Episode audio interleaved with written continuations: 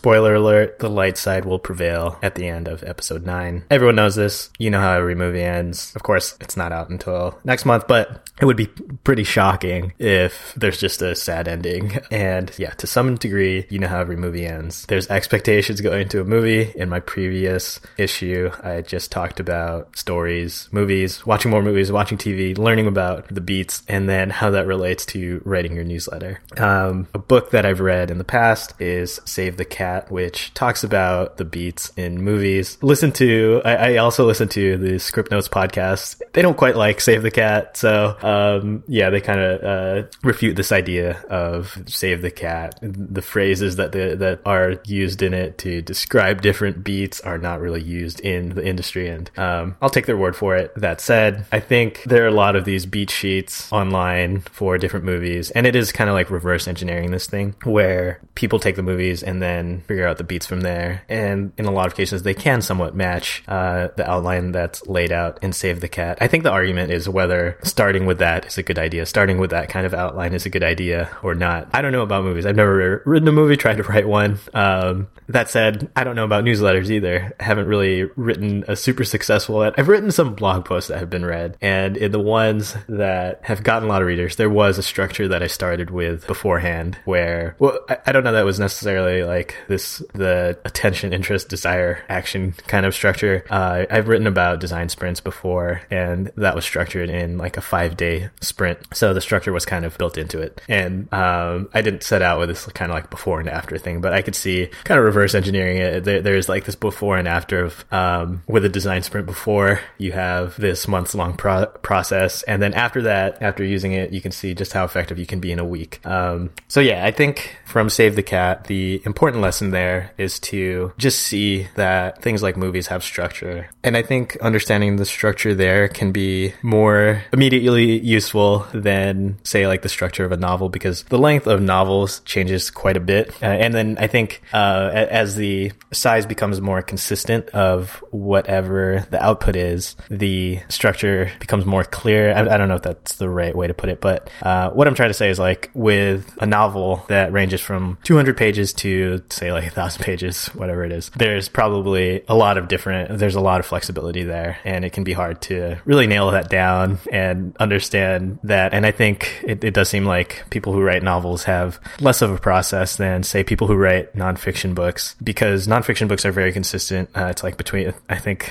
because of the publishing industry, I don't, I, this is what I've heard. I'm not in it. I don't understand actually how it works, but there's reasons that the books end up being like 225 pages to 275, like between 200 and 300 pages. And you can see the structure there. And then you can uh, break that down even further where you see the structure of the chapters, the outline to practice. Probably if you want a successful nonfiction book would be to tell begin and end. Uh, so your intro and conclusion have this story that goes through the uh, this big story. Then you have sections that have a smaller story, and then chapters that relate to. And then you can see how these things kind of relate out outward um, to where like a chapter or a part or a paragraph in a chapter tells some story that reflects the overall tool that the book is talking about. Um, with a movie, the chunk that writers work with is a scene. Same thing with novels. And then something I've learned from not script notes, it is the Story Grid podcast, is this idea of when you're writing a scene, you want to have this. I think Save the Cat also talks about this as well. You are shifting the character from negative to positive, positive to positive, or negative to positive, or positive to negative. So at the beginning of the scene, the, the point of the scene is to take the character, take the emotion from and and switch it from positive to negative, negative to positive, or positive to double positive. Things get even better, or things get worse. Why this relates to writing a newsletter is that you also want to be able to control that, and in most cases, you want to learn this story. If you're writing a, sh- a short newsletter every day, then you have this positive. You, you want to take things like practice the positive trajectory, where you learn to paint, and it can be positive to positive or negative to positive.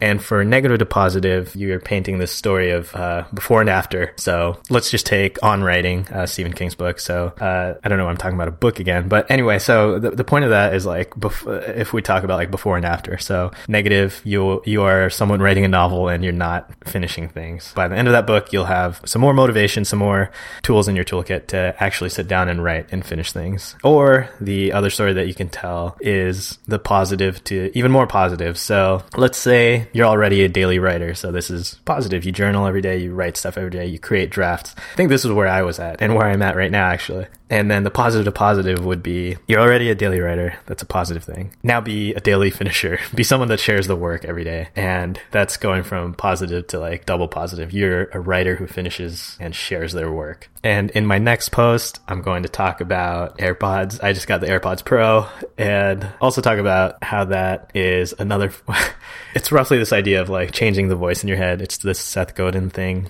and how AirPods were the first time that it really felt like, oh, there's this voice in my head, uh, more so than other headphones. That's that.